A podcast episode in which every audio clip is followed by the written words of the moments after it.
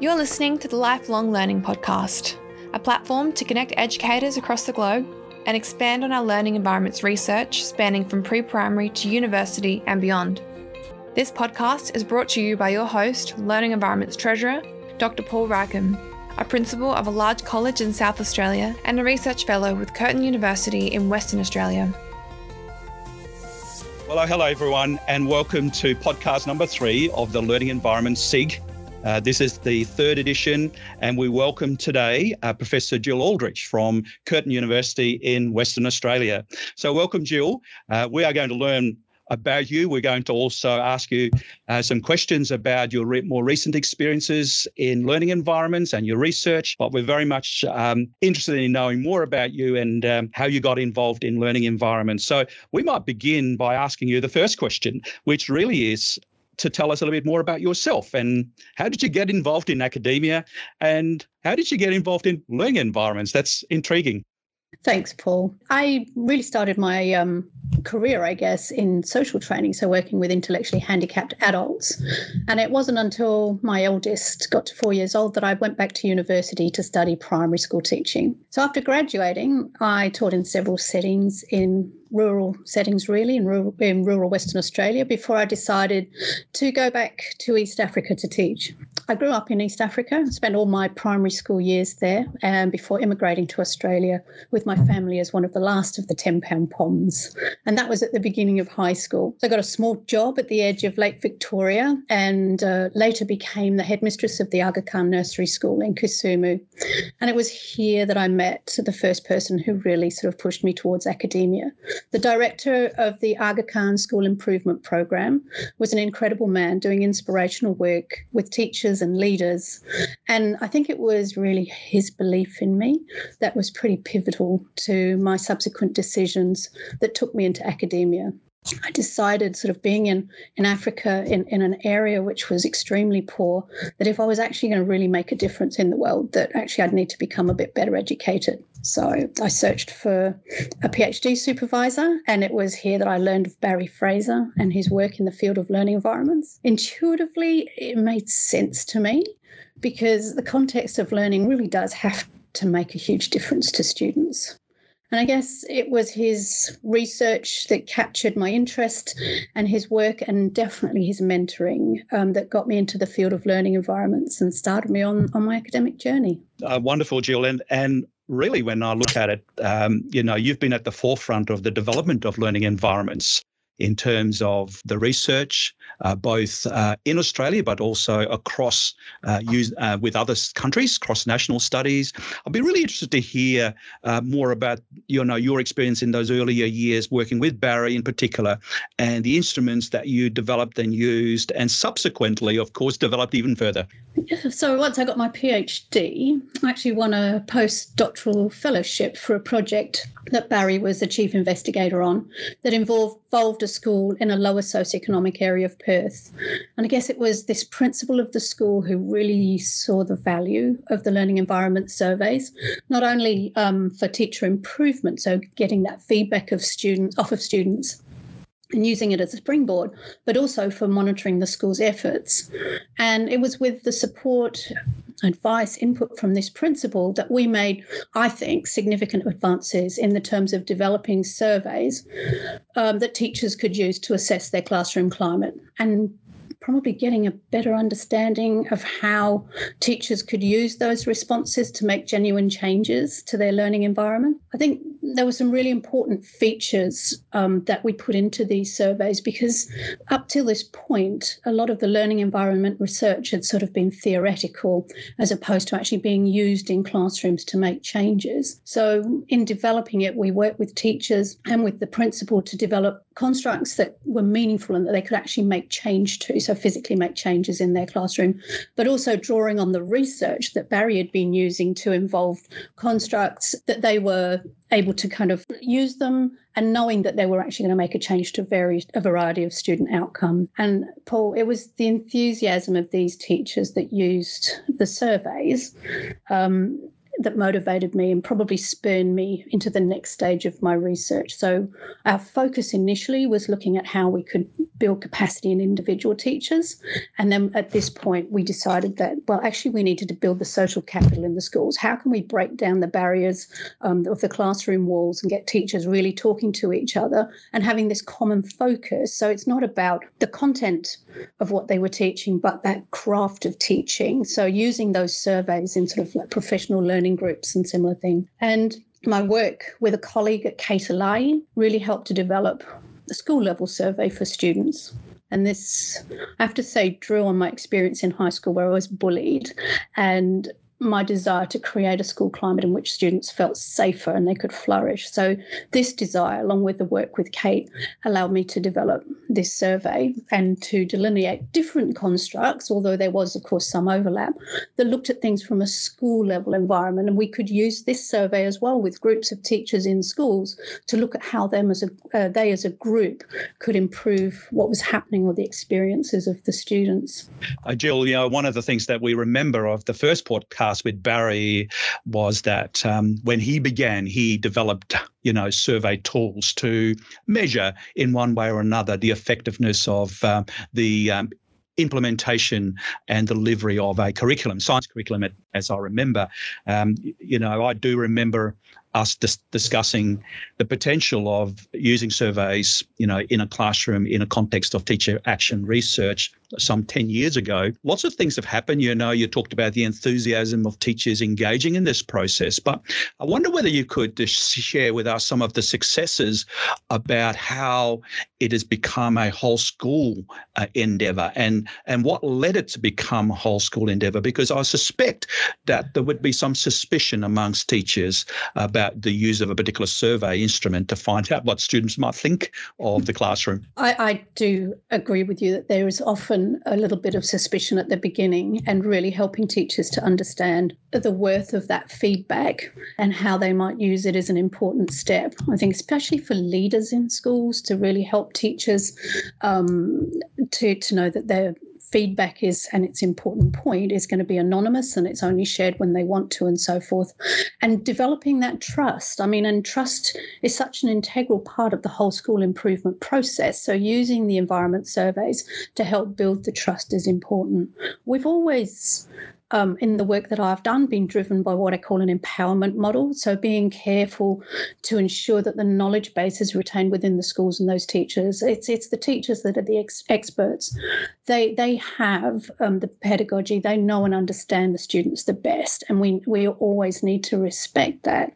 Um, but our surveys sort of help to open up um, a different sort of set of understandings from a student's perspective in terms of what they can do. So, by developing processes um, that are likely to bring out change, I think that we've helped schools and hopefully teachers to, to develop capacity in terms of bringing about change. So, I think with your work with Barry, you might have learned about the five step process that we've used as a part of um, school change. And this process is sort of drawing on that whole collaborative inquiry approach at the school level and hopefully at the, the classroom level and, and discussions between teachers to try and affect change.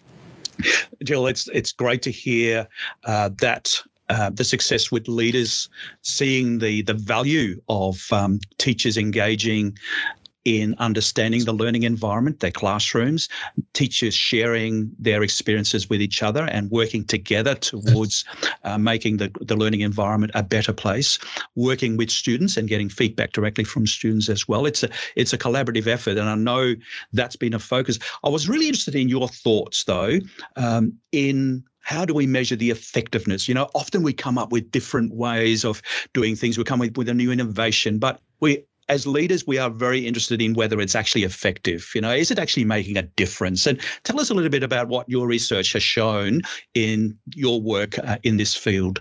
So, in, in our work in this field, we started, as I said, at the classroom level. And I think the in, exciting thing for teachers is that they get a pre test, they administer it to the students, and they get feedback they're then given sort of pro, pro scaffolded basically in terms of making sort of small achievable lines of action that, that they then implement with their students. And at all stages, we really try to make sure that they discuss the changes with their student and the feedback wherever possible. So the post test then provides the teachers with a real gauge in terms of whether their efforts have been successful or not. And I think working with teachers, we have to be really careful with, with how we introduce the post test, especially if the post test isn't as positive as we like to think that it would be. And in some cases, that's the case. So, how do, how do we actually provide that feedback to teachers so that they know that, well, when we do take risks and we implement something innovative, often it doesn't work out the way we want to. So, measuring it is really important in terms of whether it's working or not. We find that a majority of cases there is an improvement. We find that students, when they're listened to,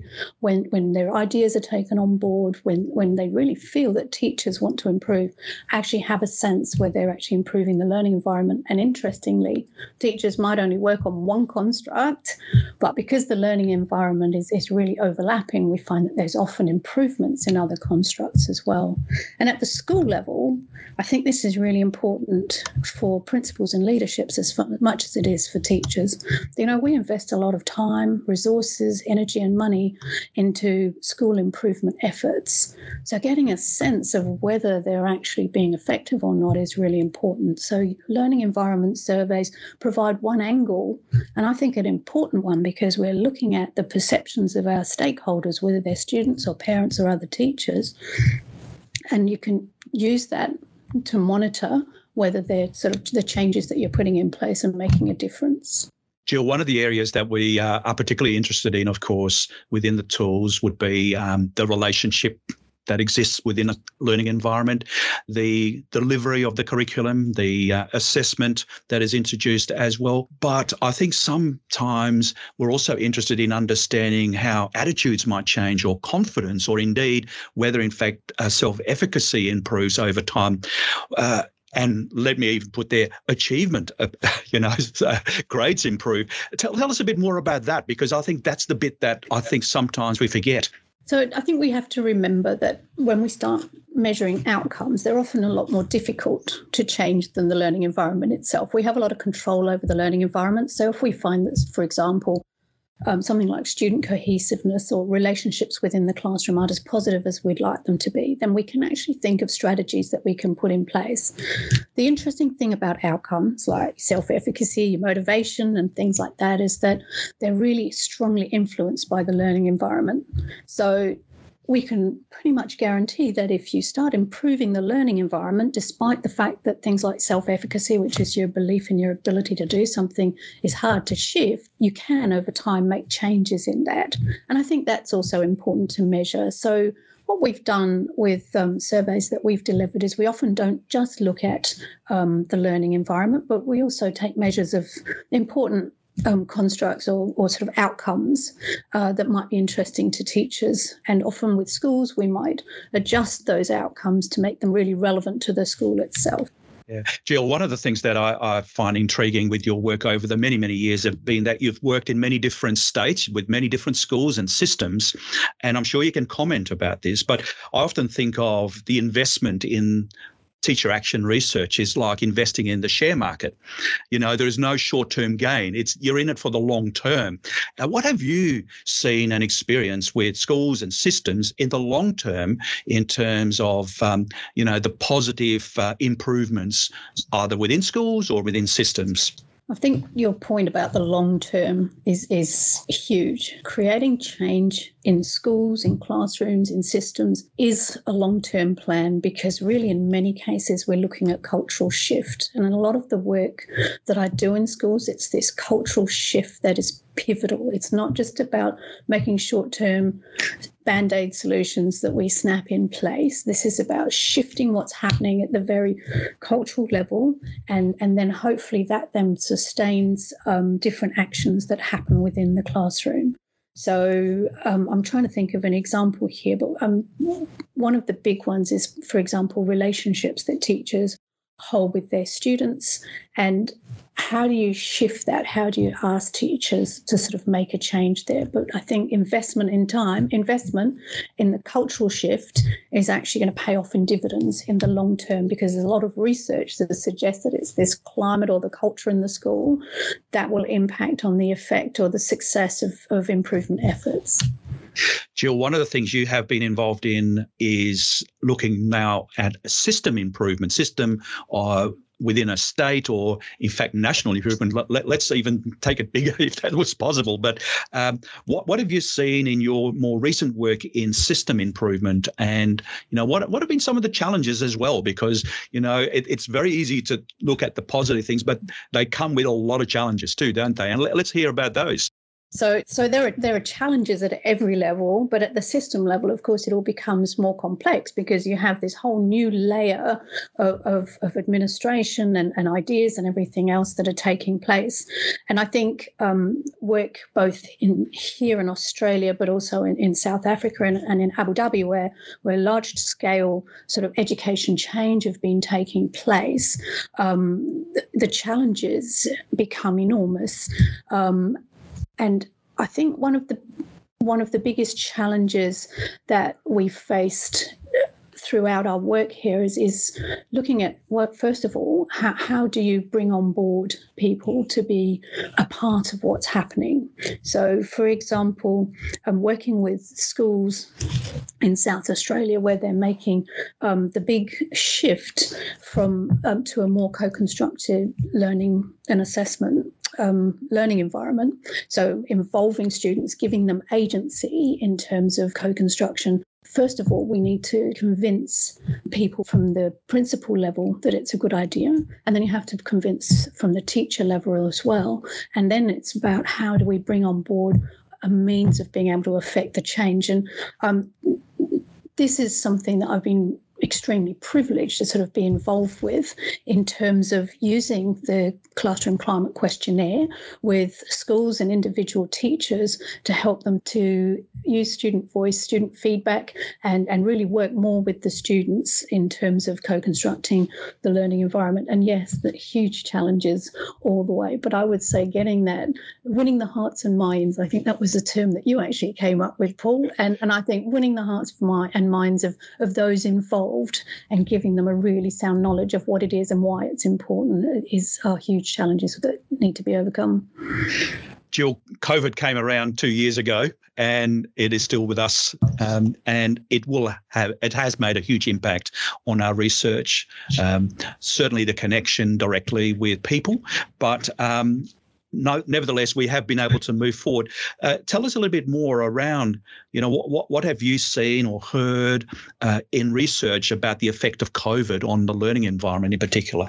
COVID's had a, has had an enormous impact, and I think um, really, first of all, it's impacted on the teachers and the teaching in the schools, and there's rush and grapple to try and come to terms with online teaching and learning and that new learning environment that's being created. Um, but in terms of research, of course, it, it's often research is put aside. I mean, teachers and principals are too busy to actually um, with the actual day to day running of the schools and, and how they're going to actually implement the different teaching um, if it goes online to be able to really work with research as well. So for me as a researcher, it's impacted that even to the point where I would like to look at how COVID is impacting on it. If teachers are too busy, then they're, they're not going to want to sort of be involved with research. Um, I think for me as a researcher, it's been a bit of a double edged sword. On the upside, COVID's really led to more sophisticated online technology and it's provided people with the willingness and the and the ability to be able to gather data and collaborate with people and so forth. So um, that's made life easier for researchers in a lot of ways. But then on the other side, or the flip side of the coin, the online technologies does make it much more difficult to build relationships and really research when you work with people um, is about building those relationships. And, and without that face-to-face contact, and you, often in meetings, um, it's not just about the meeting itself, but when you're face-to-face, it's often about that talk that goes on before and afterwards about how the kids are and, and how sort of life's going and so forth. And you just don't have that same ability to do that with the online technology. So that's affected me as well. Yeah, Jill, one of the things, of course, uh, in our research is that um, we try to look forward. And, and if we look forward in terms of um, what we want to do and where we could, you know, as researchers provide uh, agency and benefit to um, education in general, we would be thinking about, okay, well, what's that first horizon showing? You know, what, what are the things at the moment that you can see in the immediate future about our research? In learning environments. And and what about your ideas in the longer term now we're you know pushing out say five years from now? What what do you think will be happening? What are your hopes and aspirations for the study of learning environments so I think I like to think that I've been a little bit instrumental in terms of taking um, the field of learning environments from a more theoretical base to a much more practical base. But I think the one thing that we're really missing is is that longitudinal data that's being affected with change over time. I mean, what's happening in terms of learning environment with with the advent of COVID? What's happening when systems try um, to implement enormous change in terms of the learning environments. And I think that's been done to small extents in some studies, but there haven't been really any in depth looks at, at, say, for example, students over the years. You know, how, do, how does their preferences for a different learning environments change from when they're in primary school to sort of like year 12? And, and how do they, does that impact on their, their sort of outcomes and so forth? So that longitudinal thing. Um, I would like to think there would be uh, more research related to the practical applications for the development of positive learning environments, especially as, as our knowledge about education and pedagogies and this move towards student agency and things like that are changing. Um, so to have more research there in terms of how that pragmatics of how can teachers, how can principals um, provide the best possible setting in which teachers can do it, and how can teachers actually take the knowledge across that threshold and, and put it into their classroom so that it becomes a reality and not a fairy tale. Uh, Jill, I, I, hope that potential future doctoral students are listening very carefully to, you know, to some of your uh, ideas there. But yeah, you definitely are pushing on some really important things for us to consider into the future, particularly in terms of um, you know the change around you know will will student agency actually make a real difference? Will co-constructing the the learning that happens in the classroom make a real difference?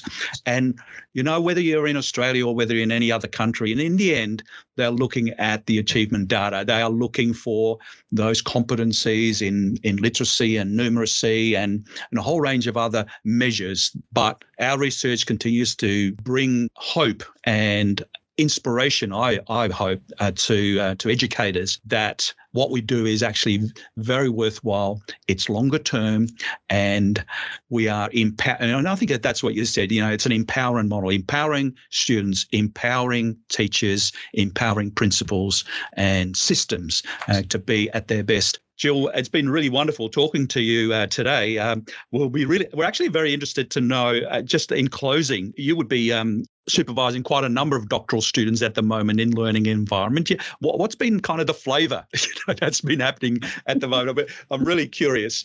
I, I, I think I've had um, a bit of input in terms of the flavour of my doctoral students. We're, we're very much around education change yeah. um, and how learning environments can help teachers to make that a reality and how can we help students to flourish in, in these ever changing times yeah. um, in schools and in classrooms Jill, thank you so much today. Uh, the, the, conversation has been great. You've contributed so much of uh, of yourself, and congratulations on everything that you have achieved over the many years. And um, congratulations also on your ongoing work uh, in the area of learning environments. You're really one of the champions, you know, across the nation, but also across the world in terms of contributing to this area. Uh, we're looking forward to hearing more about your research into the future.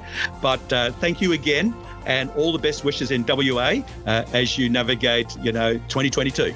Thank you so much, Paul. Thank you.